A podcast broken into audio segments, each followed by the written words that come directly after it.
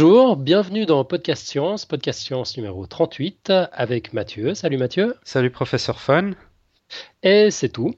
Donc on a un gros dossier de Mathieu cette semaine. Euh, du coup on va pas trop traîner, mais on a quand même un petit peu euh, de, choses pratiques à voir concernant la visite du CERN le 9 juillet. Euh, ce serait pas mal que vous commenciez à nous confirmer votre présence, parce que je vous rappelle qu'on a une liste d'attente, on a 3-4 personnes qui sont pas sûres de pouvoir venir. Donc confirmez et puis indiquez-nous, c'est pas encore une promesse, on verra ce qu'on arrive à faire, on va essayer de faire des t-shirts. Donc indiquez-nous votre taille, si euh, vous êtes, euh, c'est quoi les tailles Mathieu? S, M, L, XL Ouais, euh, S, M, L, X, XL, non, je sais pas, mais enfin bon, vous, moyen, grand, petit. Exactement, ouais, c'est ça. vous, vous nous indiquez tout ça, comme ça on pourra, on pourra passer commande dans les délais. Euh, donc, euh, bah, par les moyens habituels, c'est-à-dire euh, le site podcastscience.fm, il y a un formulaire de contact, ou alors via un commentaire des notes de l'émission, ou via Twitter, c'est twitter.com slash podcastscience, via Facebook, facebook.com slash podcastscience. il y a d'autres moyens de nous contacter? Oui, les signaux de fumée, toujours avec l'efficacité que ça peut avoir, mais je crois qu'on a joliment fait le tour. Hein. Autrement, nos emails perso, évidemment, si vous connaissez. Un formulaire à travers du site, je ne sais pas si tu, si tu l'as signalé. Ouais, ouais, ouais. ouais. Voilà, voilà, euh, pour les petites choses pratiques. Donc, ouais, essayez de répondre quand même assez rapidement parce qu'il faut qu'on s'organise un peu pour préparer ces t-shirts. Et je pense que je vais faire ça depuis l'Espagne et des fois l'Espagne, euh, c'est pas aussi, aussi rapide qu'on l'espère. Donc, euh, donc voilà, essayez de, de, nous répondre quand même assez rapidement.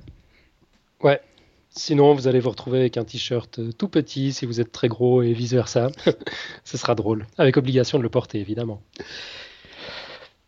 Ok, ben sinon ben, on va attaquer tout de suite avec le, dossier de la semaine. De quoi est-ce que tu vas nous parler cette semaine, Mathieu? Alors je vais vous parler de la lumière. Ah ouais, rien que ça. Ouais, rien que ça. Qu'est-ce que la lumière? Quelles sont ses propriétés? Comment elle se comporte? Alors, en fait, ce dossier, il, est né euh, à partir d'une question que nous avait posée euh, Pierre Kerner il y a quelque temps. Euh, alors, je vais, je, vais, juste la, la citer. Euh, donc il nous dit voilà ma question la voici. Qu'est-ce qui se passe au niveau atomique voire plus petit lorsque la lumière rencontre une surface réfléchissante? Je pense que je pourrais trouver la réponse moi-même mais j'ai dans l'idée que si vous cherchiez la réponse et la présenter dans un dossier j'en profiterais cent mille fois plus. Puis après il, nous dit autre chose euh, il, nous a, il nous a dit ça un petit peu plus tard. Pour clarifier ma question je voudrais savoir précisément ce qui arrive à un photon qui rencontre un miroir au niveau interaction photon-matière, au final, que se passe-t-il? C'est un photon tout neuf que pondent les électrons Le photon est-il dévié? Si oui, comment? Donc, euh, bon, euh, dans ce dossier, on va, on va commencer à, parler de la lumière d'une manière un peu générale, euh, qu'est-ce que c'est la lumière, et à la fin du dossier, on essaiera peut-être d'apporter quelques éléments de réponse. Alors je ne sais pas si on va répondre complètement, mais en tout cas, il y aura quelques pistes, ça c'est sûr. Alors, ok, bah, sacré challenge. Ouais, sacré challenge, ouais. Euh, notre ami Pierre Kerner est un client difficile en plus. en plus, ouais, j'espère que je serai à la hauteur. bon, on te tire les pouces là. Alors, bon, alors déjà pour commencer, euh, c'est pas facile de définir la lumière parce qu'elle peut être représentée de deux façons différentes. On dit que la lumière peut avoir une, une nature ondulatoire ou une nature corpusculaire, c'est-à-dire qu'elle peut être constituée de particules. Alors déjà, ça peut paraître un peu bizarre parce qu'on peut se dire oui, non, mais bon, la lumière, euh, c'est une onde ou c'est des particules. Comment, ça se fait que ça peut être les deux choses à la, fois? Alors, avant de rentrer sur ces deux notions, nature ondulatoire et nature corpusculaire, on, va prendre une image pour, essayer de mieux comprendre comment la lumière peut avoir deux, natures. Alors il y a une image assez, assez, assez facile de comprendre, c'est ce qu'on appelle la métaphore du cylindre. Alors, Bon, il va, il va falloir quand même faire un petit effort d'imagination, mais, on, va y arriver, je pense. Euh, euh, vas-y, on est tout. Donc, la métaphore du cylindre est l'exemple d'un objet ayant des propriétés apparemment inconciliables. Alors, il serait à première vue incongru d'affirmer qu'un objet est à, la, est à la fois les propriétés d'un cercle et d'un rectangle. Parce que sur un plan au sens géométrique du terme, un objet est soit un cercle ou soit un rectangle. Il ne peut pas être les deux choses à la fois, on est d'accord. Jusque-là, ensuite, il n'y a pas de souci. Mais si on considère un cylindre, donc un cylindre dans l'espace, euh, une projection dans l'axe du cylindre donne un cercle. C'est-à-dire, si on a une source lumineuse dans l'axe du cylindre qui, qui projette une ombre de ce cylindre sur un mur, on aura un cercle. Tu es d'accord? Ouais, ouais, absolument. Si par contre la projection est perpendiculaire à l'axe, ça donne un rectangle. C'est-à-dire si la source lumineuse est perpendiculaire à l'axe du cylindre, ça projette une ombre en rectangle sur un mur. Mhm. D'accord? Ouais. Donc on voit bien pour un observateur qui, qui, ne voit pas le cylindre mais qui voit les murs, pour lui on a un objet ayant les propriétés d'un cercle et d'un rectangle. Mais en fait c'est ni l'un ni l'autre, c'est un cylindre. D'accord? D'accord, ok. Donc quand on dit que la lumière est à la fois onde et particule, ce sont en fait des manières de voir les choses, et non pas les choses en elles-mêmes. Ce sont des, représentations de la lumière. D'accord? Donc c'est un peu l'idée. D'accord. Donc là, on va essayer d'expliquer ces deux natures, nature ondulatoire, nature corpusculaire. On va commencer par la nature ondulatoire.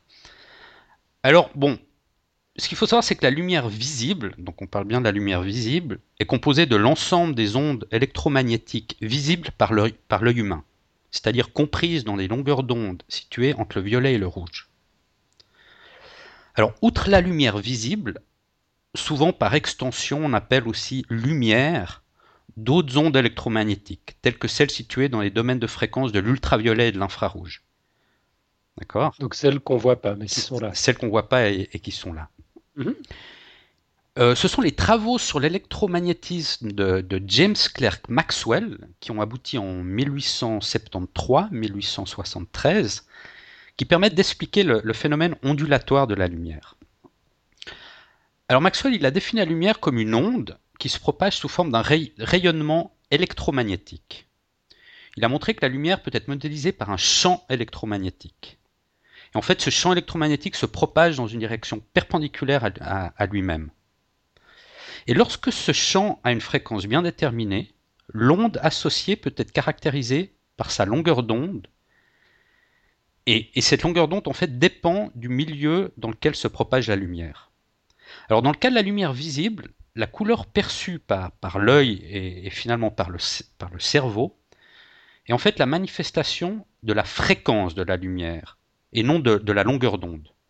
Parce qu'en fait, une, toute onde électromagnétique, on peut, la, on, peut la définir soit par sa fréquence ou soit par sa longueur d'onde. Et les deux sont liés mathématiquement.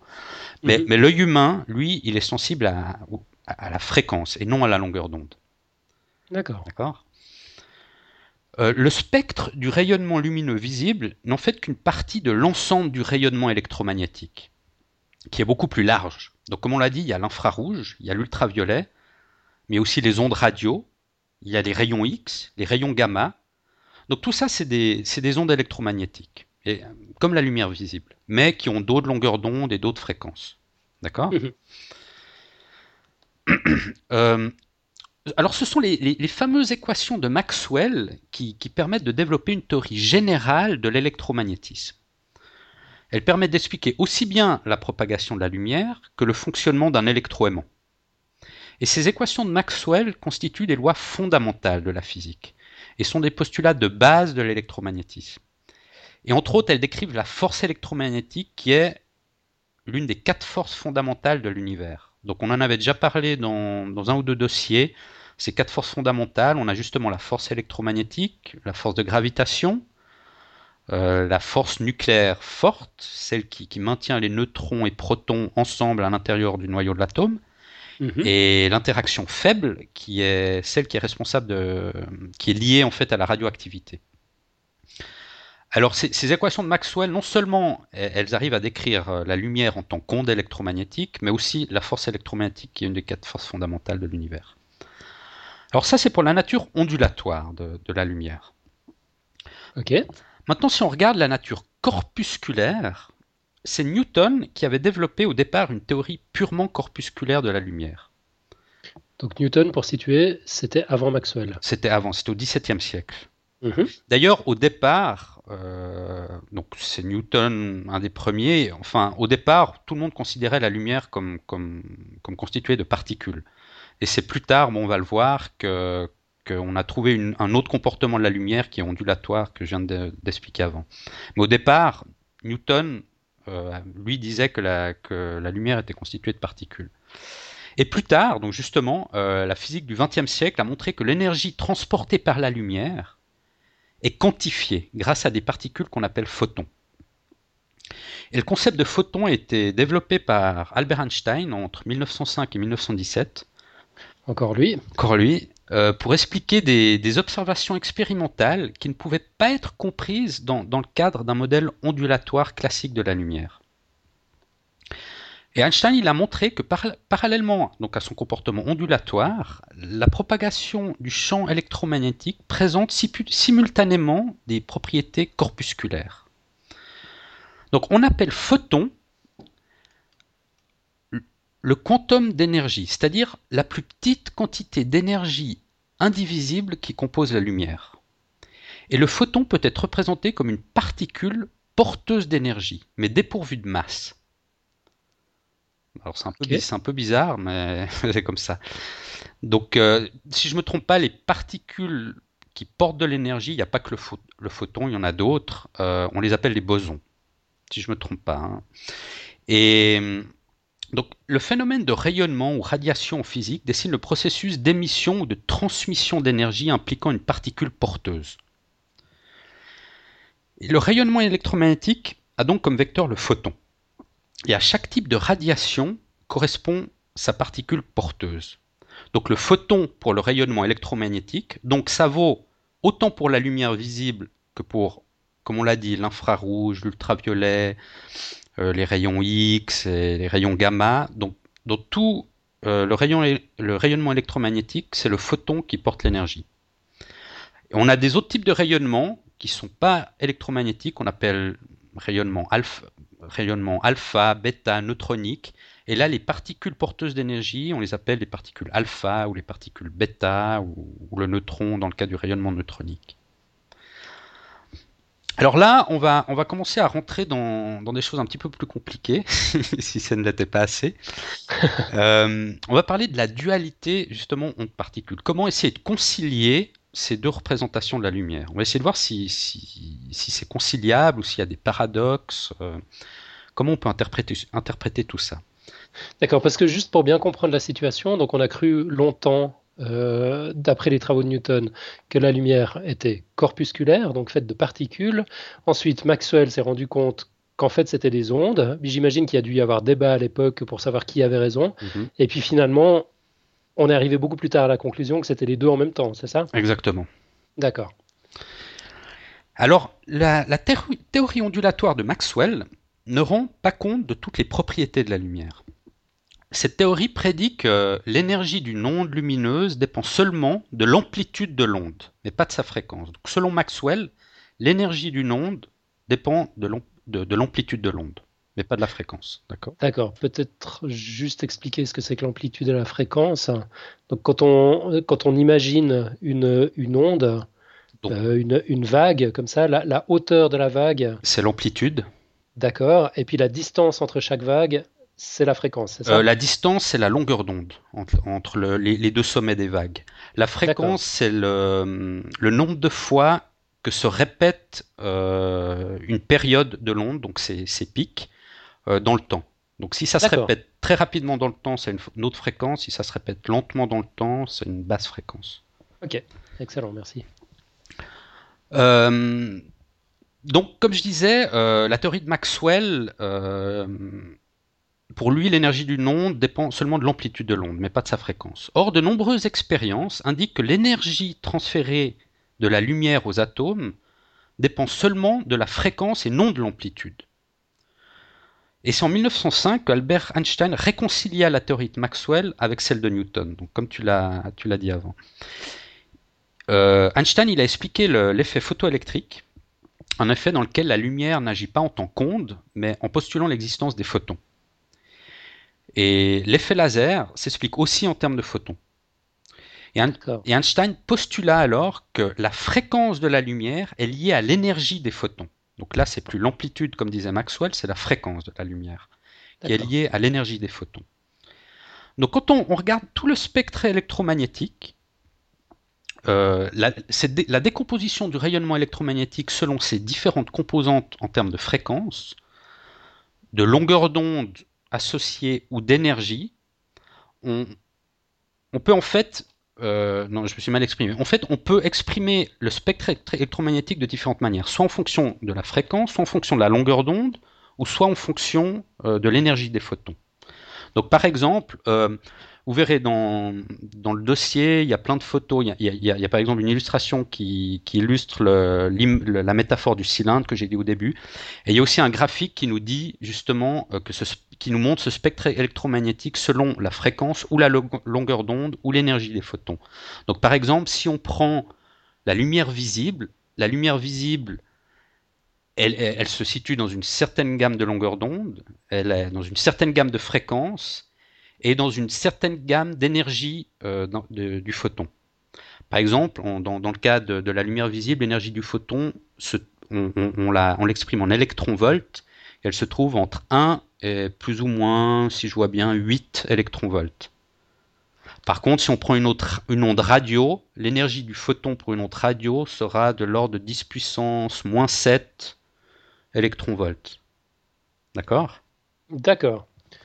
Et si on je, regarde. Je joue les petits privilégiés, là. Je suis allé, je suis allé guigner ton dossier, du coup. C'est vrai que c'est plus simple euh, en l'ayant sous les yeux, effectivement. Et la même chose pour la fréquence et la longueur d'onde. Les ondes radio ont certaines fréquences, certaines longueurs d'onde, les ultraviolets, certaines fréquences, certaines longueurs d'onde. Alors, euh, on a pu mettre en évidence la dualité de ondes, particules à lumière grâce à une expérience qu'on appelle l'expérience des fentes de Young. Ah, c'est le fameux double slit experiment.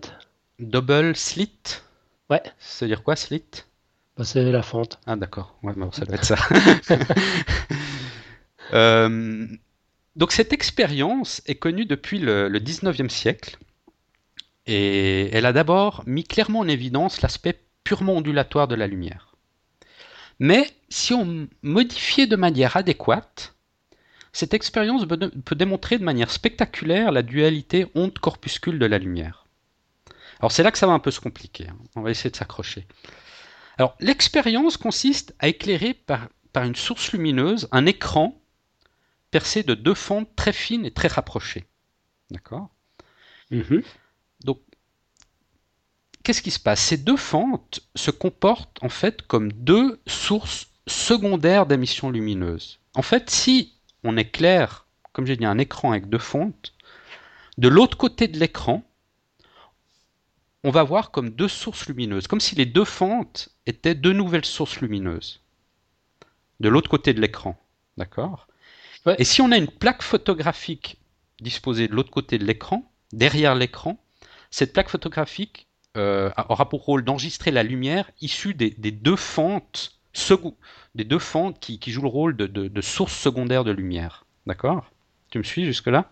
Ouais, jusque-là, ça va. Ça, ça met en place un peu l'expérience. Il faut bien la comprendre. Sinon, on ne va plus rien comprendre.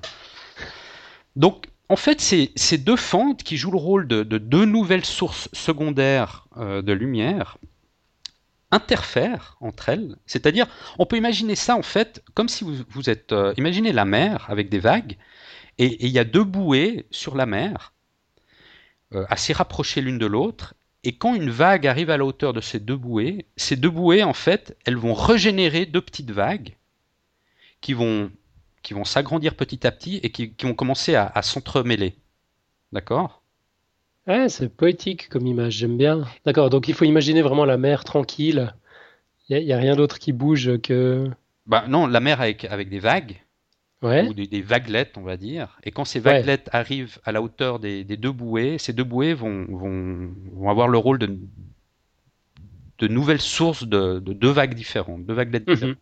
Et elles vont s'agrandir, ces vaguelettes, et elles vont commencer à, s'interférer entre elles, à se croiser, à s'entremêler.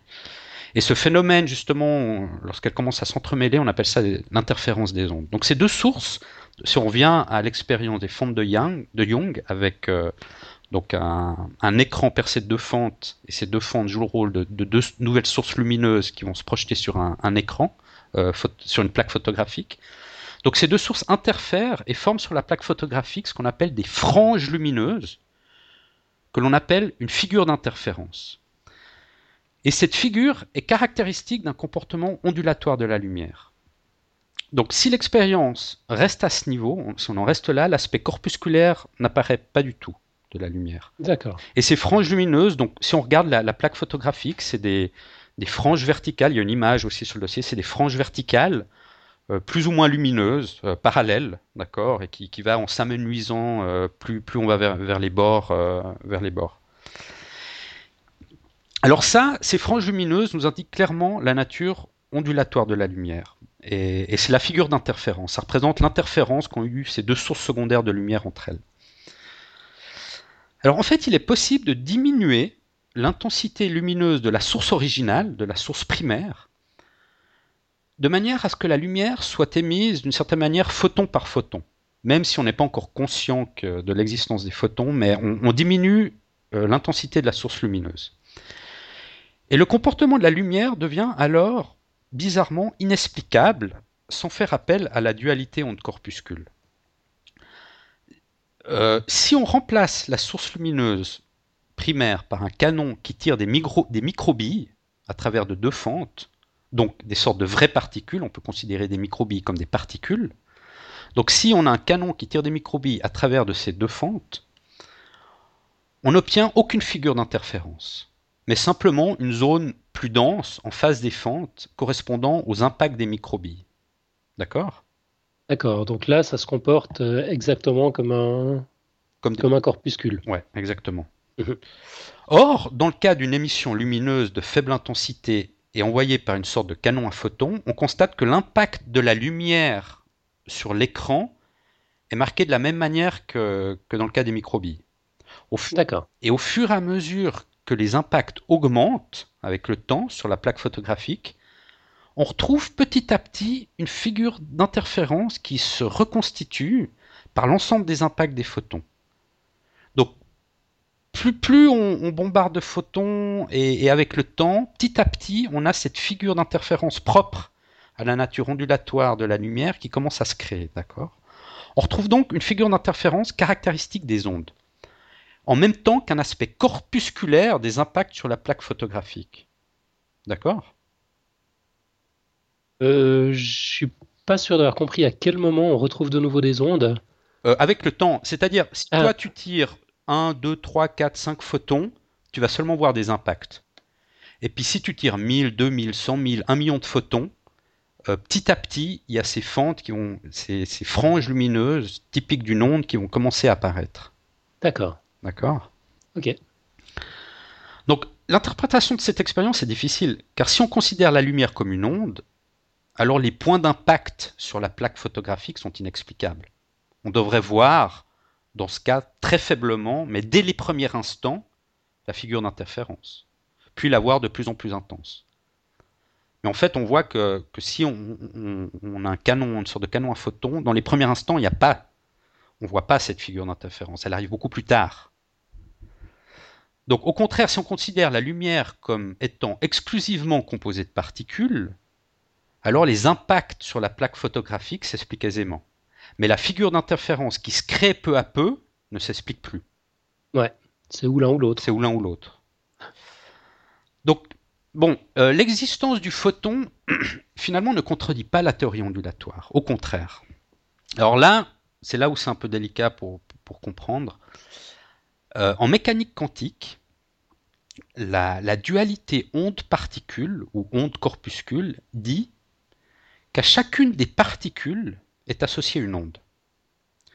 Et cette onde est appelée fonction d'onde de la particule. Et c'est elle qui code la densité de probabilité des variables mesurables de la particule ou sur la particule. C'est-à-dire, je vais m'expliquer. Ouais, c'est gentil.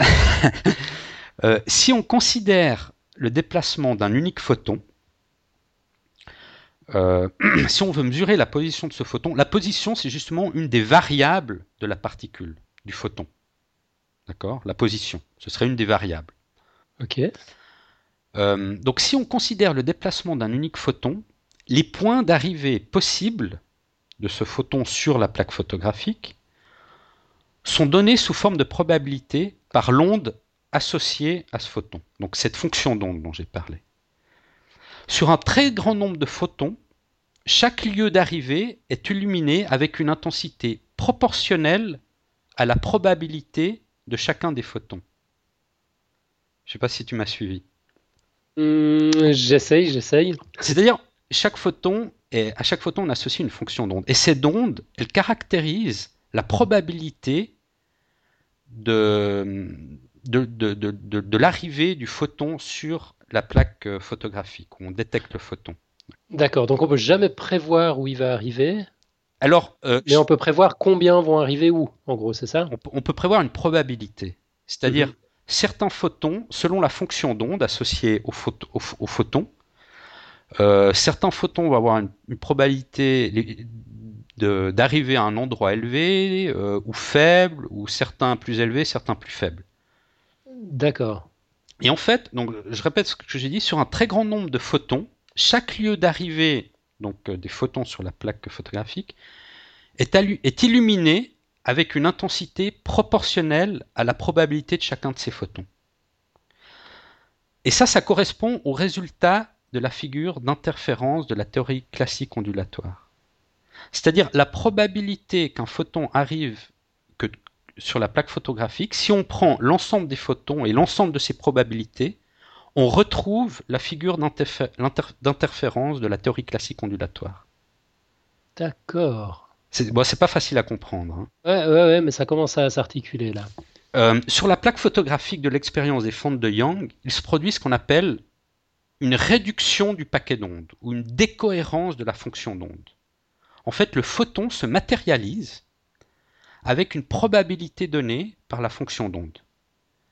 Donc, cette probabilité, elle va être élevée à certains endroits. Ce seront, les endroits où on aura des franges brillantes, et faibles ou nulles à d'autres endroits. Et ces endroits, on aura des franges sombres ou quasiment absentes. Donc cette expérience illustre également une caractéristique essentielle de la mécanique quantique.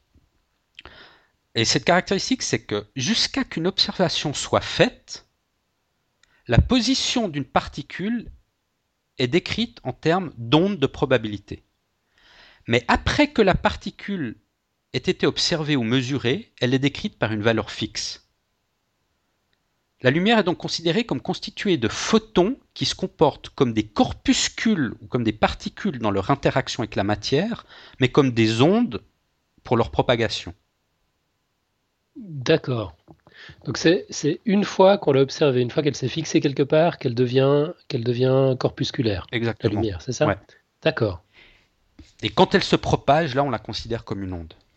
Ok.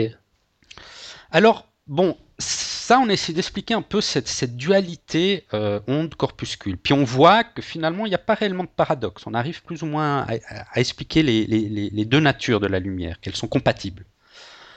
Mais finalement, quand on veut faire euh, un certain nombre de mesures, euh, des fois on passe par une procédure beaucoup plus simple qu'on appelle l'optique géométrique. Euh, l'optique géométrique, c'est une approche complémentaire de l'optique ondulatoire, donc l'optique qui, considère la lumière comme une onde, et l'optique quantique, l'optique qui considère la lumière comme une, particule, comme, composée de plusieurs particules, de photons. Donc l'optique géométrique, c'est une approche complémentaire. Et elle est beaucoup plus ancienne, elle a été développée dès l'Antiquité. Et c'est l'optique géométrique qui reste l'outil finalement le plus, le plus flexible et le plus efficace pour expliquer un certain nombre de phénomènes simples liés à la lumière. Alors par exemple, la lumière incidente sur l'interface en deux milieux, on peut avoir trois phénomènes. Quand une lumière euh, arrive euh, sur l'interface de deux milieux ou sur un objet, la lumière peut être réfléchie, elle peut être réfractée, voire même dispersée. On verra ces deux, deux, idées assez proches, la, réfraction et la dispersion, ou elle peut être absorbée. Donc réfléchie, réfractée ou absorbée. Alors on va, on va discuter un peu de ces, trois phénomènes. La réflexion, donc la lumière peut être réfléchie dans certains cas quand elle arrive sur un objet, ce qu'on appelle la réflexion. D'accord. Si elle arrive sur un miroir, par exemple. Exactement. La lumière, bon, la lumière se déplace en ligne droite dans tout milieu transparent, en particulier dans le vide ou dans l'air. Dans le vide, euh, bon, on sait que la lumière se déplace à une vitesse fixe et, indépassable d'environ 300 000 km s La lumière, elle est un petit peu plus lente dans l'air et, notablement plus lente dans l'eau. Euh, le phénomène de réflexion est dû au fait que les rayons lumineux sont déviés ou réfléchis lors de la rencontre d'une surface réfléchissante, comme un miroir. D'accord? Mhm. Et les rayons lumineux sont réfléchis, euh, les rayons, oui, sont réfléchis tel que l'angle de réflexion est égal à l'angle d'incidence sur la surface réfléchissante. D'accord? Donc si la lumière arrive avec un certain angle sur la surface, elle sera réfléchie avec le même angle. D'accord? D'accord. Donc ça, c'est le cas le plus simple. Le deuxième cas qui peut se présenter, c'est la réfraction. Alors, la réfraction survient généralement à l'interface entre deux milieux, ou lors d'un changement de densité du milieu. Ce qu'on appelle l'interface entre deux milieux, c'est par exemple de l'air et de l'eau, c'est ça? Oui. L'interface, c'est le, le point de contact entre les deux. Exactement. D'accord. On l'appelle aussi dioptre, cette interface entre deux milieux. Ah, c'est ça? Ouais. D'accord. Euh, donc les rayons lumineux peuvent changer de trajectoire lors du passage d'un milieu à un autre. Donc tout milieu homogène dans lequel se propage un rayon lumineux possède ce qu'on appelle un indice de réfraction. Et en tombant sur une surface séparant le milieu où, la lumière se propage, qu'on appelle milieu d'incidence, d'un autre milieu possédant un autre indice de réfraction, bah ça, ça donne naissance, dans le second milieu, à un rayon qui n'est pas dans son prolongement, qui est dévié. C'est ce qu'on appelle le rayon réfracté. D'accord. Typiquement, le fonctionnement des lentilles est basé sur ce phénomène de réfraction de la lumière. Ou un exemple simple, si vous prenez un verre d'eau et vous mettez une paille dans le verre d'eau, euh, la partie de la paille qui est dans l'eau, vous la verrez comme un peu déviée par rapport à la, partie de la paille qui est hors de l'eau. Ouais, comme si c'était un peu décalé, effectivement. Alors ça, c'est typiquement le, phénomène de réfraction. D'accord. Euh, donc là, ce phénomène de réfraction peut être expliqué en, termes d'optique géométrique avec l'indice de réfraction de chaque milieu et on peut faire des calculs assez simples avec des angles et, des calculs géométriques assez simples. Mais si on, se met dans l'approche ondulatoire, si on considère la lumière comme une onde, euh, la réfraction est un, phénomène de déviation d'une onde lorsque sa vitesse change entre deux milieux. C'est-à-dire la vitesse de la lumière n'est pas la même dans les deux milieux. Et son changement de valeur suffit à interpréter le changement de direction de l'onde. Euh, lorsque la lumière incidente est monochromatique, c'est-à-dire la lumière incidente est composée d'une seule onde, par exemple euh, une seule longueur d'onde, par exemple rouge, on parle de simple phénomène de réfraction, comme, comme je l'ai décrit avant. Mhm. Dans le cas de la lumière polychromatique, donc la lumière visible qui contient toutes les, couleurs euh, qu'on connaît, donc toutes les longueurs d'onde associées à ces couleurs, la réfraction conduit alors à un phénomène un peu plus étendu et plus généralisé qu'on appelle la dispersion. Alors là, on va, dire deux mots sur la dispersion. Euh, la dispersion, c'est le phénomène affectant une onde dans un milieu dans lequel les différentes fréquences constituant l'onde ne se propagent pas à la même vitesse. L'indice de réfraction du milieu n'est pas le même pour toutes les composantes ondulatoires d'un rayon lumineux polychrome. L'indice de réfraction dépend de la longueur d'onde des composantes de la lumière. D'accord? Euh, Ouais. C'est-à-dire, dans le cas précédent, quand on, quand on a parlé de simple réfraction, il fallait considérer la lumière comme une seule onde, une seule longueur d'onde. Mhm. Donc là, l'indice de réfraction, ben, il est fixe, il est pour la longueur d'onde correspondante. Mais la lumière polychromatique, elle est composée de, différentes euh, ondes, différentes couleurs, chacune ayant sa propre longueur d'onde. Et dans ce phénomène de dispersion, eh bien, l'indice de réfraction d'un milieu va être différent en fonction de la, des différents. Pour chaque longueur d'onde euh, composant de, la lumière polychromatique, on aura un, indice de réfraction différent. D'accord, ouais, je crois que je commence à devoir venir. Donc l'indice de réfraction du milieu n'est pas le même pour toutes les composantes ondulatoires d'un rayon lumineux polychrome. L'indice de réfraction dépend de la longueur d'onde des composantes de la lumière. Ok, c'est ce qui explique l'arc-en-ciel? Alors j'y viens justement. Euh, les arcs-en-ciel sont justement une manifestation de la dispersion induite par réfraction des rayons du soleil par les gouttelettes d'eau en suspension dans l'air. Ok. Euh, la lumière blanche peut aussi se décomposer en arc-en-ciel à l'aide d'un prisme de verre. Je crois qu'on a, on a tous fait un peu cette expérience à l'école, non D'un prisme de verre. Donc, dans ce cas-là, la décomposition de la lumière génère des raies spectrales qui correspondent aux différentes longueurs d'onde émises. Et le terme de spectre fut employé pour la première fois en 1666 par Newton pour se référer à ce phénomène par lequel un prisme de verre peut séparer les couleurs contenues dans la lumière du Soleil. Et chaque couleur spectrale de cette décomposition correspond à une longueur d'onde précise. Et étant donné que l'indice de réfraction n'est pas le même pour les différentes longueurs d'onde d'un faisceau de lumière blanche, Le bleu est plus dévié que le jaune, lui-même plus dévié que le rouge, et ainsi de suite. Mhm. C'est pour ça que, que, cette expérience du prisme sépare les différentes couleurs, en fait. Donc, dans l'expérience du prisme, du point de vue de l'optique géométrique, un prisme est, l'association finalement de, deux dioptres plans qui sont pas parallèles, en fait. Donc, le premier dioptre, c'est l'interface entre l'air et le verre, donc la lumière qui nous arrive du soleil, qui est dans l'air, et qui rentre dans le verre du prisme. Et le, deuxième, deuxième dioptre, c'est la lumière qui est dans le prisme et qui sort du prisme pour revenir dans l'air. D'accord? Ok. Alors ça, c'est l'idée de la dispersion. Donc c'est un cas plus général de la réfraction, quand on considère une lumière polychromatique, composée de différentes longueurs d'onde. Il y a un troisième phénomène qui est l'absorption. Alors, l'absorption en électromagnétisme désigne un processus physique par lequel l'énergie électromagnétique est transformée en une autre forme d'énergie. Donc, au niveau des photons, l'absorption représente le phénomène par lequel l'énergie d'un photon est capturée par une autre particule, par exemple par les électrons, et qui se traduit par une transition en deux niveaux d'énergie électronique euh, dans l'atome. Le photon est alors détruit par cette opération, et l'énergie électromagnétique qu'avait le photon est absorbée et transformée en énergie électronique. Donc elle est, donnée à l'électron, cette énergie. Mhm. Et on voit donc que l'absorption d'un photon peut provoquer des transitions atomiques, c'est-à-dire d'exciter un atome dont l'énergie augmente par la modification de l'orbite d'un de ses électrons. Et cette énergie absorbée peut, peut par la suite être... Il y a deux choses qui peuvent se passer une fois que l'énergie est absorbée. Elle peut après être retransformée en énergie électromagnétique par l'émission d'un ou plusieurs nouveaux photons. Donc lorsqu'un atome excité,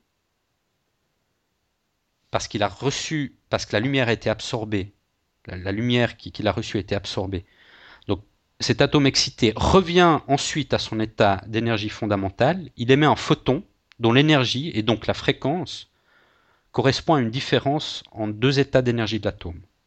D'accord? Tu m'as suivi là? D'accord. Euh, ouais, euh, je crois que je te suivrai mieux avec un exemple. Mais je, pense que ça va venir. Euh, bon, on en parlera peut-être plutôt à la, à la fin. D'accord, ça marche. Mais en fait, il y, a deux cas qui peuvent se produire. Là, là j'ai parlé du premier cas, c'est-à-dire une fois que l'énergie était absorbée par un électron d'un atome, c'est-à-dire l'électron, il a, il, a, acquis plus d'énergie, il a, il, a, il, a, acquis une nouvelle orbite au sein de l'atome. Mhm.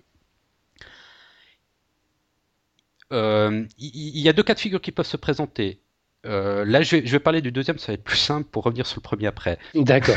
le, deuxième cas de figure, c'est que l'énergie qu'a acquis, euh, acquis cet électron ensuite peut être transformé en agitation particulière, particulière donc une, en augmentation de la vitesse de la particule, ce qui se traduit au niveau macroscopique par une augmentation de la température.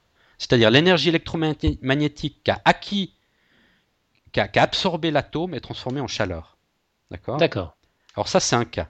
Quand, la lumière est absorbée par la matière et, et finalement par un atome, cette énergie lumineuse est transformée en chaleur. D'accord? Ok. C'est un cas. Mais dans certains cas, il n'y a pas de transformation en chaleur, il y a une réémission de photons. D'accord, donc réémission de lumière. De lumière, mais pas forcément de lumière visible. Souvent, cette réémission de lumière se fait dans l'infrarouge. Donc on ne, la, voit pas. D'accord. D'accord? Donc c'est Niels Bohr qui interpréta l'émission de la lumière euh, par l'émission d'un photon euh, lorsque l'anome passe d'un niveau d'énergie à un autre. Donc cette réémission de lumière par un photon souvent dans l'infrarouge, c'est Niels Bohr qui a, interprété ça. Euh, le spectre d'émission de n'importe quel élément peut être obtenu en chauffant cet élément en fait, puis en analysant le rayonnement émis par la matière. Et ce spectre lumineux qui est réémis par la matière est caractéristique de l'élément. Les, photons sont ainsi des, sortes de paquets d'énergie élémentaire ou quantas de rayonnement électromagnétique qui sont échangés lors de l'absorption ou de l'émission de lumière par la matière. Et pour la plupart des substances, le, taux d'absorption varie avec la longueur d'onde de la lumière incidente, menant à l'apparence de couleurs dans les pigments qui absorbent certaines longueurs d'onde mais pas d'autres. Par exemple, avec la lumière blanche incidente, un objet qui absorbe les longueurs d'onde dans le bleu, vert et jaune apparaîtra de couleur rouge, parce qu'il n'aura pas absorbé la couleur rouge. D'accord. Et un matériau de couleur noire, lui, il absorbe toutes les longueurs d'onde euh, de la lumière, il les convertit en chaleur. Alors qu'un matériau de couleur blanche, lui, réfléchit toutes les longueurs d'onde de la lumière. D'accord? Ouais, ouais, je, commence à mieux comprendre. Il est bien l'exemple. ouais, c'est top. Euh, alors ça, c'est pour l'absorption. Donc on a vu la réflexion, la, réfraction avec la dispersion et l'absorption. Ouais. Il y a un, quatrième phénomène qu'on appelle la diffraction, dont on a déjà un petit peu parlé dans le cas des fentes de Young. Euh, l'optique géométrique, qui explique bien la grande partie des phénomènes de réflexion et réfraction, ne permet pas d'expliquer tous les phénomènes lumineux. En particulier, elle ne tient pas compte du fait que la lumière est de nature ondulatoire. Euh, lorsque tous les objets qui interagissent avec la lumière ont des tailles caractéristiques grandes devant la longueur d'onde du rayon lumineux, alors il est, il est convenable et plus simple d'utiliser l'optique géométrique pour décrire son comportement avec une bonne précision. Mais quand la lumière passe à travers d'objets dont la taille est du même ordre de grandeur, voire plus petit que sa longueur d'onde, alors il n'est plus possible de négliger l'aspect ondulatoire de la lumière et on entre dans le domaine de l'optique ondulatoire et plus l'optique géométrique. D'accord. Donc deux phénomènes caractéristiques de l'optique ondulatoire inexplicables dans le contexte de l'optique géométrique sont ce qu'on appelle les interférences lumineuses et la diffraction. Donc c'est typiquement ce qu'on a expliqué euh, dans le cas de l'expérience des fentes de Young. Ces deux fentes qui, qui, se, qui se, convertissent en sources secondaires de lumière, euh, cette conversion en source secondaire de lumière, c'est ce qu'on appelle la diffraction. Et lorsque ces deux sources secondaires de lumière, ces deux ondes, nouvelles ondes électromagnétiques de lumière, commencent à s'entremêler, là on parle d'interférence. D'accord? Mm-hmm. Donc la diffraction, est le phénomène par lequel un rayonnement, comme la lumière, est dévié dans de multiples directions par une interaction avec d'autres objets ou un obstacle. Donc typiquement les deux bouées qu'on peut trouver sur la mer. D'accord? D'accord. Les deux ondes, les deux nouvelles ondes qui ont été, lorsqu'une vague arrive à la hauteur des deux bouées, il y a deux nouvelles, ces deux bouées vont générer deux nouvelles ondes, deux nouvelles vagues, vaguelettes, et ces deux nouvelles vaguelettes, c'est ce qu'on appelle l'effet de diffraction. D'accord. Ok, super clair. Et la diffraction décrit donc le comportement, des ondes lorsqu'elles rencontrent un obstacle. Et elle se manifeste par le fait qu'après la rencontre de, cet obstacle ou d'un objet, la densité de l'onde n'est pas conservée selon les lois de l'optique géométrique. Et la diffraction s'observe avec la lumière, mais comme j'ai dit, également avec les vagues, on peut, aussi le constater avec le son, avec les rayons X, avec toutes sortes de phénomènes ondulatoires. Et elle est finalement, la diffraction, une signature de la nature ondulatoire d'un phénomène. Et on parle d'interférence justement lorsque ces deux ondes qui ont, qui ont été générées par, par la diffraction, ou plus si on a plusieurs obstacles, euh, on parle d'interférence lorsque deux ondes ou plusieurs ondes de même type se rencontrent et interagissent l'une avec l'autre. Donc la diffraction est le résultat de l'interférence des ondes diffusées par chaque point. D'accord.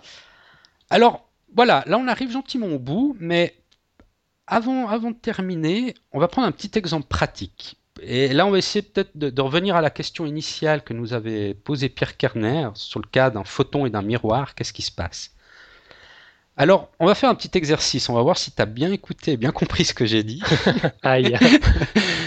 Euh, alors, on va, imaginer un cas de figure. Euh, on va imaginer un miroir avec un pouvoir réflecteur de 90%, de 90%. D'accord. Bon, on considère qu'on reste dans le cadre de la lumière visible euh, pour l'humain. D'accord? Donc, on imagine une source qui envoie simultanément 100 photons à la même fréquence contre ce miroir. Et je rappelle, ce miroir, il a un pouvoir réflecteur de 90-90%. D'accord? Donc, qu'est-ce qui va se passer selon toi? Euh, bon, les 100 photons, il y en a 90 qui vont être réfléchis directement, donc ils vont repartir dans l'autre sens, mhm. selon le même angle que celui, euh, mhm. celui euh, par lequel ils sont arrivés. Par contre, les 10% restants, ça c'est la colle. Alors les... les 10% restants, ils vont être absorbés par le miroir. D'accord. D'accord? Les 10 photons restants. Et cette absorption de 10 photons pourrait se traduire par, finalement, par une petite augmentation de chaleur du miroir. Ok. D'accord? Maintenant, on va essayer de compliquer un peu la chose. Euh, parce qu'on peut se dire, ok, il y, a 90, il y a 90 photons qui sont réfléchis et 10 photons qui sont absorbés. Mais sur quels critères 10% des photons vont passer à la trappe, donc vont être absorbés, s'ils sont tous semblables? Qu'est-ce qui va être déterminant sur le choix des photons à réfléchir et ceux qui vont être absorbés? Alors, euh, c'est la fonction d'onde Ah ouais, c'est bien, c'est bien, t'as bien écouté. Ah, je suis content. Alors justement, euh, sur la base, si on se base sur la nature corpusculaire de la lumière, dont, l'essence est intrinsèquement probabiliste, selon, selon, ce que nous dit la mécanique quantique et la, physique des particules, mhm. euh, tout photon, de ces 100 photons, chacun de ces photons aura 9 chances sur 10 d'être réfléchi et une chance sur 10 d'être absorbé. D'accord? D'accord. Donc là, on rentre dans un domaine probabiliste. On ne sait pas quels sont les, lesquels de ces photons vont être absorbés et lesquels vont être réfléchis. Il va y avoir une probabilité. D'accord? Chaque photon aura une probabilité d'être absorbé ou réfléchi. Euh, alors si on, on, tord encore un peu plus la question, on imagine maintenant plus 100 photons, mais un seul photon qui est émis contre ce miroir, seulement un. C'était ça la question de départ en fait. Euh, donc, qu'est-ce qui se passe quand, ce photon euh, rencontre le miroir? Parce que, selon ce qu'on a dit avant, on, aurait, on pourrait dire, euh, avec un raisonnement un peu erroné, que ça voudrait dire que 0,9 photon est réfléchi et 0,1 photon est absorbé. Euh, non, parce que tu as dit aussi que le photon, c'était le quantum d'énergie. Exactement. Et... Donc on peut pas descendre plus bas. 0,9 photons, ça n'existe pas. Ça n'existe pas. Donc, à nouveau, on retombe dans, dans, l'essence probabiliste euh, des photons, c'est-à-dire le photon, si on n'a qu'un photon, ce photon aura 9 chances sur 10 d'être réfléchi et une chance sur 10 d'être absorbé. Ouais, c'est ça. Donc on peut pas dire le photon va faire ceci ou cela. On peut juste savoir quel est, le pourcentage de chances qu'il fasse ceci ou cela. Exactement. Ok. Et d'ailleurs, il y a, on peut prendre une image aussi pour, pour, pour mieux comprendre ça. Euh, ce qu'il faut savoir, c'est qu'en réalité, euh, en fait, en réalité, ça n'a pas vraiment de sens de se demander lesquels des 100 photons sont réfléchis et lesquels sont absorbés parce qu'on ne peut pas les, individualiser. On, avait dit que le photon, en fait, il se matérialise réellement quand, on l'observe. Euh, quand, il y a un impact, par exemple, sur, une plaque euh, photographique, c'est quand on observe, quand on fait la mesure, qu'on le matérialise réellement, le photon. Mhm. En fait, il faut plutôt imaginer euh, ces 100 photons comme un, champ composé de 100 photons. Et ce champ va évoluer vers un nouvel, vers un nouvel état composé de 90 photons réfléchis suite à la réflexion miroir. Et l'énergie manquante, elle aurait été absorbée euh, par le miroir. Mais en fait, la même idée, c'est là où, l'image, je pense, est assez parlante. On peut, on, peut, on peut se faire la même idée qui peut être expliquée dans le fonctionnement des comptes bancaires. ouais, je vois pas trop encore, mais euh, c'est comme si, si la banque prélevait 10 euros de frais et commissions, et commissions sur 100 euros déposés sur un compte. En fait, si toi, tu, amènes 100 euros en pièces de 1 euro, imaginons, d'accord? Tu amènes 100 pièces de 1 euro que tu veux déposer sur un compte. Et la banque, elle te dit, OK, mais nous, on prend 10 euros de commission. En fait, quand, on fait ça, on ne se pose pas la question sur quels sont les euros parmi les 100 qui ont été prélevés. Toi, tu t'en fiches si la banque te, des, 10 euros qu'elle prélève, si elle prélève les, les 10 pièces de les 10 premières pièces de 1 euro que tu as amené, ou les 10 dernières, ou, ou le, 16e euro que tu as amené avec le 17e, le 25e et le 48e. Toi, ça t'intéresse C'est le de mes soucis. Moi, je suis trop occupé à m'indigner sur les commissions que se prennent les banques. Non, mais toi, c'est un peu la même idée. On, s'en fiche quels sont les euros qui, sont, quelles sont, quelles sont les pièces d'euros qui sont inclus dans ces 10 euros de commission finalement. Peu, peu importe. ce qui nous importe, c'est que ce soit 10 euros et que c'est cher. Ouais. D'accord? Ah, c'est vrai. Que ce soit les 10 premiers ou les 10 derniers, c'est le même prix. Ouais. Donc, euh, bah voilà. Ok. Donc la, réponse pour, euh, pour Pierre Kerner, finalement, c'est on ne sait pas. Non, la, la, la, réponse, bon, c'est qu'on est, on est dans un, dans un domaine de probabilité d'une part, et d'autre part, ce qu'il faut savoir, c'est que l'absorption, la partie des, des, photons de la lumière qui est absorbée par, le, par le, la matière, elle peut après être restituée. Alors, il y a deux cas qui peuvent se, se présenter. Où ça, implique une augmentation de chaleur de, la matière, l'énergie lumineuse est transformée en chaleur, ou euh, l'énergie lumineuse est transformée en une, excitation de l'atome. Et cette excitation après revient à son état initial et remet un, un, photon tout nouveau, tout neuf, qui sort de nulle part, sous forme, euh, euh, sous forme de lumière. Mais alors bon, après ça dépend, ça peut être dans des gammes de longueur d'onde qu'on ne voit pas forcément. Et alors ça c'est pour l'absorption et dans le cas et dans le cas de la réflexion, ben, il n'y a pas réellement d'interaction hein, avec les atomes finalement. Mmh. Ouais. Et puis, euh, d'accord, ouais, non, puis on sait ce qui va déterminer plutôt euh, la, la, réflexion ou la réfraction ou l'absorption. Par contre, quand on parle d'absorption, qu'est-ce qui va déterminer que ça, ça redevient soit un photon, soit c'est transformé en, en énergie? On, on, sait ça En chaleur, tu dis? Ouais. Alors, je sais pas exactement. Je pense que ça, ça dépend des, des types d'atomes, ça. Je D'accord, donc c'est la qualité de la matière, enfin la nature de la matière Je qui pense, va déterminer. Selon la nature de la matière, dans, dans, certains cas, ça va, ça va se transformer en chaleur. Peut-être une partie en chaleur, une partie par émission de photons. Dans certains cas, plus, moins. Ça va dépendre de la nature du, de la matière, je pense. Ok. Alors attends, je, je, reprends la question de Pierre. Il disait ma question, la voici. Qu'est-ce qui se passe au niveau atomique, voire plus petit? Donc là, on y est. C'est plus petit qu'un atome lorsque la lumière rencontre une surface réfléchissante Je pense que je pourrais trouver la réponse moi-même. Sinon, pour clarifier ma question, je voudrais savoir précisément ce qui arrive à un photon qui rencontre un miroir. Bah là, tu, tu l'as dit, mm -hmm. tu as répondu clairement à sa question. Ce qu'il faut savoir, c'est que si un miroir il est 100% réflecteur, bon, je crois que c'est quasiment impossible, mais si, si on imagine un, dans l'absolu 100% réflecteur, ben, la lumière est, est réfléchi. Alors bon, là, la réflexion, on est dans, dans une dynamique d'optique géométrique, donc on, on, oublie les photons et on oublie la nature ondulatoire. On, on explique ouais. ça par, par, par un, un, effet purement géométrique. Mm -hmm. euh, si on se met dans la position du photon, la réflexion euh, du photon, euh, bah écoute, je sais pas très bien. Mais euh, ouais, euh, faudrait peut-être chercher un peu plus profondément. D'accord, moi ça m'a l'air déjà bien assez profond comme ça. Bon, on, on, posera la question à Pierre, voir si. Bon, si on a donné répond... quelques pistes en tout cas. Ouais. Ouais, ouais, bah moi j'ai appris plein de trucs. Euh, ouais, c'était pas un sujet facile. Hein. Tu t'es de nouveau attaqué à un machin monumental. Je sais pas comment tu oses. bah disons, je m'y attendais pas trop parce que je me suis dit bon bah je vais essayer de, de, de, de trouver une réponse à sa question. Alors j'ai commencé à à étudier un peu la lumière, tout ça. Puis ben voilà, euh, finalement, je suis tombé dans tout ce que j'ai raconté. Puis je me dis bon, bah, il va falloir que je me lance vraiment là-dedans. bon, ben voilà, c'est fait. Excellent, top. Bah écoute, on lui posera la question directement la semaine prochaine. S'il a, été, a, été satisfait de, de mes explications. Ouais, ou s'il faut que tu revoies ta copie. Je crois qu'il sera, euh, il sera intransigeant de toute façon, il, il te le dira.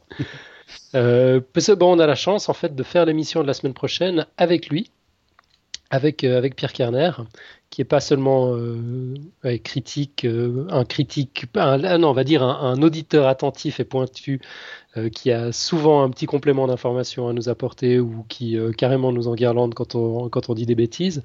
il se trouve qu'il est chercheur en, génétique évolu évolutive.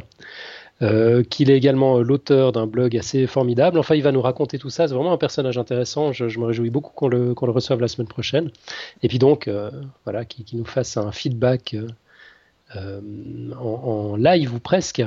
D'ailleurs, en, en, parlant de lui, euh, qui, donc Pierre, qui, qui, a un pseudo euh, qui est Topo, mm -hmm. il m'a il m'a repris sur quelque chose que j'ai dit la semaine passée au sujet de ton dossier sur les tests ADN parce que j'ai dit j'ai dit quelque chose qui m'a pas du tout plu en fait.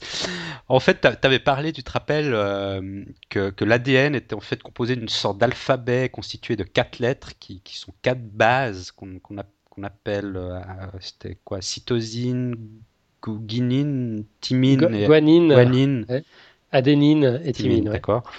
Et puis moi, j'ai eu le malheur de dire euh, que, je trouvais incroyable que ces, quatre bases, ces quatre lettres de, l'alphabet euh, génomique, on va dire, en fait se retrouvent. Alors, je reprends les termes que j'ai utilisés, qui sont en fait un peu, mal exprimés. J'ai dit qu'on retrouvait ces quatre bases dans, tous les animaux, en, passant de la simple bactérie aux animaux les plus évolués comme l'homme. D'accord. Alors là, il a, il a les cheveux qui, ont, qui se sont levés sur sa tête parce que. Mais il a eu raison, il a eu raison parce qu'on a souvent tendance. Euh, en fait, il y a un certain nombre de formules qui sont inscrites dans le langage courant qu'on dit. Euh, qu'on dit comme ça normalement, mais en fait qui ne représentent pas exactement la réalité. Parce que quand, quand on parle d'animal évolué, on fait souvent référence à l'homme, alors que c'est pas tout à fait juste. D'ailleurs, je, je, vais reprendre ce qu'il nous a mis un petit commentaire pour, pour, pour essayer de, de reprendre ça. Ouais, ça t'évitera de dire des bêtises. On voilà. commentaire tel quel, c'est mieux. Euh, donc il nous dit la chose suivante. Euh, j'ai beaucoup aimé cet épisode euh, que, que j'ai mis du temps à écouter, mais voilà, chose faite. Euh, Alan s'est lancé sur un gros morceau digne des dossiers épiques de Mathieu. Bon, il, il en a eu un nouveau aujourd'hui. Euh, donc pas de grosses critiques à faire. Je vous dirige juste sur l'excellent blog de Christy Wilcox qui s'appelle Observations of a Nerd qui a publié un billet euh, du même acabit à l'occasion de l'identification du corps d'Osama Ben Laden. Donc il nous met un lien. Euh, sinon, je reviens sur une remarque de Mathieu que je ne peux pas laisser passer. il a réagi sur le fait que les quatre lettres, donc les quatre bases azotées, se retrouvaient chez tous les animaux, de la plus simple bactérie aux animaux les plus évolués. Alors bon, d'abord, il faut savoir qu'il fallait remplacer le, le, terme animal, donc animaux, dans sa phrase par organisme, vu que les bactéries ne sont pas des animaux et qu'au passage, on oublie les plantes, les algues, les champignons, les archées, je sais pas ce que c'est ça. Je sais pas si ça se dit archer ou, arché, arché, ouais. Euh, les protozoaires et j'en oublie. Ensuite, je tilte. Donc bon, déjà il nous dit que voilà, il faut plutôt parler d'organismes et d'animaux. Mais il a raison, il a raison de me reprendre. Hein. Euh, ensuite, je tilte, euh, il faut pas le prendre mal, c'est la mode, c'est le mode enseignant qui s'enclenche sur les formules animaux les plus évolués. Euh, il dit, il dit quelque chose d'intéressant. Il dit dans la première partie d'un de mes articles sur euh, les poissons amphibies, il nous met aussi un lien. Je poussais un coup de gueule sur la vue trop répandue d'une échelle de la complexité que les organismes vivants se mettraient à gravir durant l'évolution et où chaque barreau représenterait un stade évolutif où s'arrêteraient cer certaines lignées, tandis que d'autres continueraient vers l'apogée, où bien entendu nous les humains résiderions. Eh bien, bien non. Entendu. Et les bactéries qui vivent à l'heure actuelle sont aussi évoluées que les humains. Ce qui signifie, ce qui signifie qu'elles sont le résultat d'autant de milliards d'années d'évolution durant lesquelles elles ont accumulé des modifications qui ajoutent à la divergence entre leur lignée et celle qui a mené jusqu'à notre émergence. À vrai dire, si on jaugeait l'évolution par le nombre de modifications accumulées dans un génome, ce sont les bactéries qui devraient être targuées comme plus évoluées.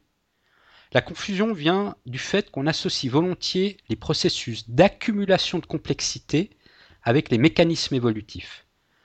Mais ceux-ci s'associent seulement au gré de la sélection naturelle. Et si un jour une lignée se voit condamnée par une trop grande complexité pour s'adapter à leur milieu ou pour mieux se reproduire, les individus qui perdraient cette complexité viendraient facilement à prédominer la population locale et entraîneraient une décomplexification, encore une fois mal interprétée quand on entend parler de déévaluation, euh, d'évolution. Pardon. Mmh. Donc voilà, donc en gros il nous dit qu'il ne faut pas confondre euh, l'évolution et la complexification des organismes. Exactement. Mais d'ailleurs, euh, c'est bien qu'il l'ait fait. Euh, on s'est rendu compte aussi à cette occasion-là qu'on n'avait encore jamais fait un podcast, enfin jamais fait une émission sur euh, l'évolution. Euh, donc on va le faire. Euh, et en plus, ça coïncide avec l'initiative d'un de nos auditeurs, Marco, qui est passionné d'évolution, puis qui s'est proposé de construire le dossier avec nous. Donc ça, ce sera dans 15 jours. On, va parler d'évolution, puis à partir de là, on, arrêtera de dire des bêtises. Parce que c'est vrai, c'est des choses complètement différentes. On a, tendance à avoir un vieux réflexe comme ça dans le langage qui tendrait à penser que bah, je, pense que ça sort des, des, des, religions, enfin d'une vue de l'homme euh, qui ne s'inscrit pas dans la nature. Euh, on se voit comme le sommet de l'évolution, on voit l'évolution comme ayant un but, le but étant de nous produire, alors que c'est tout faux, c'est tout le contraire. L'évolution, c'est pas du tout comme ça que ça marche, c'est pas dirigé. C'est pas, pas, pyramidal en fait, c'est un arbre. pas du tout pyramidal. Ouais. différentes branches. Euh, Attention. Hein. Hein ah, j'ai dit une bêtise. sur, quoi tu t'engages Non, mais justement, on, expliquera les mécanismes de, de l'évolution. Bon, je me, je me, tais alors jusqu'au ouais, prochain ouais, ouais. euh, voilà, bah, c'est vrai que. Non, parce qu'il y a des évolutions parallèles maintenant, on dit aussi.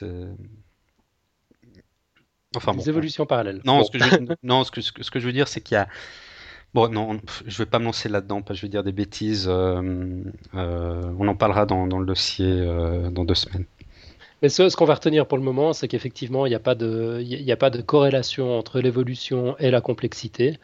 Il n'y a pas de, créatures qui soient plus évoluées que d'autres. Ça, n'existe pas. L'évolution, c'est simplement l'adaptation au milieu à, un instant T. Alors les milieux changent, du coup euh, les espèces, les espèces changent, elles évoluent justement, elles, s'adaptent. Euh, la sélection naturelle favorise les mieux adaptés, euh, mais c'est tout. Ça, ça, va pas plus loin que ça. Euh, quand on dit que l'homme est plus évolué que le chimpanzé ou que l'homme descend du chimpanzé ou, des, trucs comme ça, c'est tout faux aussi. On a un ancêtre commun, puis à partir de là, on a évolué séparément, différemment. On, on s'est adapté à notre, à notre milieu. La sélection naturelle a, favorisé euh, les mutations qui nous permettaient au mieux d'être adaptés à notre milieu. Donc on peut, on peut clairement pas dire que l'homme est plus évolué que le chimpanzé. Euh, on, est, on est aussi évolué les uns que les autres. D'ailleurs, on ne devrait même pas dire être évolué, à mon avis. Évoluer ne devrait pas se, conjuguer avec l'auxiliaire être. On a évolué, point. Mhm. On ne peut pas être plus ou moins évolué. Mais enfin, on reviendra sur tout ça en, détail. Je me réjouis de construire ce dossier, ça va être, ça va être absolument passionnant. Euh, donc ça, ce sera dans 15 jours. Hein. La semaine prochaine, pour rappel, on reçoit, ou plutôt on se fait recevoir. Ah oui, euh, t'as oublié de dire que, que tu, vas à New York, non C'est ça? Exactement, ouais. Donc on aura un, podcast en duplex de, New York et Barcelone, c'est ça? Yep. Excellent. Et à quelle occasion tu vas à New York?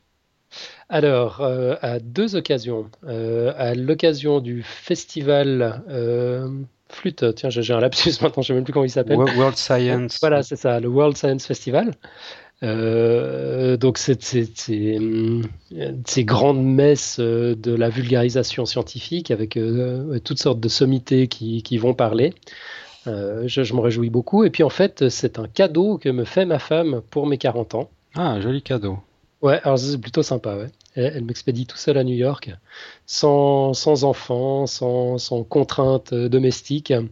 C'est magnifique. Tu vas combien de jours? Je vais prendre mon pied. Bon, ça, c'est un, peu le, c'est un peu le problème. J'y vais pas assez longtemps, je trouve. Pas assez longtemps. Euh, j'y vais 5 jours, mhm. une dans l'autre, avec euh, ouais, jet lag et tout ça. Enfin, euh. et donc, le... c'est pas grave, ça va être bien. donc, le, prochain, le podcast de la semaine prochaine, donc toi, tu seras à New York et, on, on, le fera en compagnie de Pierre, qui, qui lui habite à New York aussi. Exactement. D'accord. Ok. Donc voilà. Ben, Ce sera, bon, on va l'enregistrer jeudi prochain comme d'habitude. Euh, puis il sera, il sera disponible, j'imagine. mercredi? Euh, Non, c'est jeudi. On a dit non? Bon, on, s'arrangera après l'émission. ouais, c'est possible, c'est possible. Ouais, ouais, non, non, je crois bien. C'est celui d'après qui sera mercredi. À moins que je me sois à nouveau planté dans. dans, bon, peu importe. On... Ouais, exactement, on verra ça en off. Enfin, de toute façon, ce sera à un moment donné la semaine prochaine. Au plus tard, il sera vendredi euh, dans... sur, sur vos iPods. En, parlant d'iPod, euh, d'ailleurs, ça fait trois semaines que je me suis engagé à régler les problèmes de flux RSS. Euh, et puis, j'ai toujours, je, je suis toujours pas arrivé au bout. Il euh, y, a un problème en fait que j'avais pas vraiment soupçonné, c'est les nouveaux auditeurs qui arrivent en cours de route, bah, ils peuvent choper que les que cinq ou six derniers épisodes sur euh, iTunes. si jamais en attendant vous voulez euh, avoir aussi les précédents, bah, contactez-nous par email et puis on, vous les fait parvenir en attendant que ce problème de flux soit réglé. On, a déjà quelqu'un qui nous a demandé, ça, a pris deux minutes de le dépanner. Par contre, euh, voilà, créer un flux propre, on aurait dû y penser au deuxième épisode, ça aurait été beaucoup plus simple que faire ça au 38e parce que ça fait beaucoup de copier-coller. Ça prend, ça prend pas mal de temps. Enfin voilà, euh, on, en est où là? Il nous reste encore. Bon, on, aurait eu quelques news, mais l'émission est déjà assez longue comme ça, donc on va, on va les laisser. De toute façon, elles sont partagées par les auditeurs, donc on les retrouve un peu partout sur les réseaux sociaux, là où on se trouve, donc sur, sur Twitter et Facebook. Il y a eu pas mal d'actualités cette semaine, c'était assez intéressant. Mais on va zapper tout ça, puis passer directement à la quote. Mhm. tu, tu, nous en as préparé une magnifique. Oui, alors après ce dossier sur la lumière où je pense pas mal de monde n'aura rien compris, je vais tout de suite les rassurer justement avec une quote de, Richard Feynman. Donc Richard Feynman, c'est un des, tout tout grands physiciens euh, du XXe siècle. Et euh, alors il, a dit, c'est en anglais, je te, laisse traduire. Euh, I think I can safely say that nobody understands quantum mechanics. ouais, j'adore. J'ai déjà eu l'occasion de l'entendre. Donc c'est le plus grand, un des plus grands spécialistes de, de la physique quantique. Donc de toutes ces idées de, de, de probabilité, de, de fonction d'onde qui donnent une probabilité sur la position des particules et tout ça, et des photons.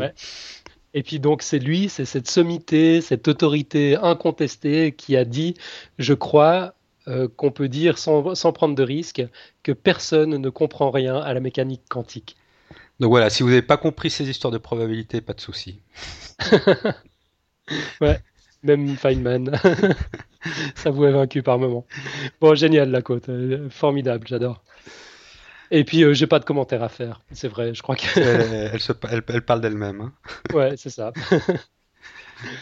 ok, donc on se retrouve la semaine prochaine. Ok. Magnifique. Alors, bah, bon voyage d'ici là. Et... Bah, tu nous raconteras aussi un petit peu ce que tu auras vu, j'espère. Ah bah ouais, ouais, ouais, bien sûr. Non, non, je, je, vais, je vais, partager là. Les séances que tu auras vues. Essaye de voir Brian Green parce que lui, lui, euh, j'aimerais bien le voir une fois. Ouais, bah écoute, là je crois que je l'ai un petit peu loupé en fait. Ah ouais parce que tu sais, ça, ça, ouais, ça, ça fait euh, quelques jours, enfin quelques semaines maintenant que le programme est ouvert, euh, qu'il a été communiqué, puis il y avait tellement de trucs géniaux en même temps que j'arrivais pas à me décider, c'était horrible. et du coup, bah, j'ai attendu, attendu, attendu, et puis voilà, Brian Green, c'est complet. Ah. Mais bon, le, choix, ce sera fait naturellement. je, verrai, je verrai d'autres choses. Et puis, euh, je crois qu'il il, il donne plusieurs talks dans la conférence. Donc, de toute façon, je risque bien de, de, de choper euh, quelques bribes de, de ce qu'il a à dire. Je te, je te raconterai. Ok. C'est promis. ok, bah d'ici là, excellente semaine. Excellente fin de semaine à tous. Allez, ciao. À tout bientôt. Ciao, ciao.